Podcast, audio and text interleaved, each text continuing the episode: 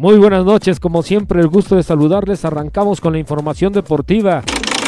A pocos días del Mundial de Qatar 2022 crecen las expectativas de la fiesta de la inauguración que dará comienzo al evento deportivo más esperado del año. La Copa del Mundo tendrá inicio el domingo 20 de noviembre con un partido que va a ser la enfrentación entre la selección de Qatar contra la selección de Ecuador. México debuta ante Polonia el martes 22 de noviembre a las 10 horas. La lista de México para competir el Mundial es la siguiente. Porteros Guillermo Ochoa, Alfredo Talavera, Rodolfo Cota, los defensas Néstor Araujo, César Montes, Héctor Moreno, Johan Vázquez, Gerardo Arteaga, Jorge Sánchez, Kevin Álvarez y Jesús Gallardo, mientras que en la media cancha está Orbelín Pineda, Luis Romo, Luis Chávez, Andrés Guardado, Eric Gutiérrez, Héctor Herrera, Edson Álvarez y Carlos Rodríguez. En la delantera, Alexis Vega, Irving Lozano, Roberto Alvarado, Uriel Antuna, Henry Martín, Rogelio Fones Mori y Raúl Jiménez. Este miércoles a las 14 horas la selección mexicana estará jugando su último partido de preparación ante Suecia, después a disputar el Mundial de Qatar 2022.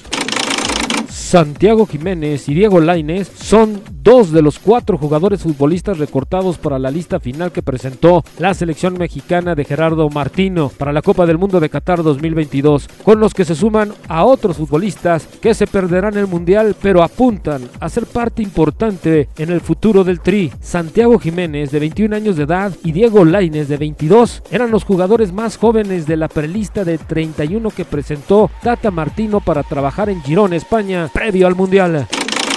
En la crítica, en un punto de crisis como estamos acostumbrados previo a cada Copa del Mundo, una federación mexicana sin línea, que se ve a lo lejos, un fútbol de altura del representante mexicano, que tienen las piernas maduras, lesionados en algunos jugadores que se animan a jugar como lo quiere hacer Raúl Jiménez como ejemplo. La mentalidad del grupo pudiera ser fundamental, pero la velocidad no. El fútbol será a la par de unos pocos, porque van a este evento los mejores del mundo y más jóvenes un 2021 y 2022 para México y que se vaya al olvido. Simple, austero, así que los 26 elegidos deben pasar a la historia como lo mejor o bien lo peor. Polonia, Argentina y Arabia Saudita, tres selecciones del grupo de México y no se ve nada fácil para pasar a la siguiente fase.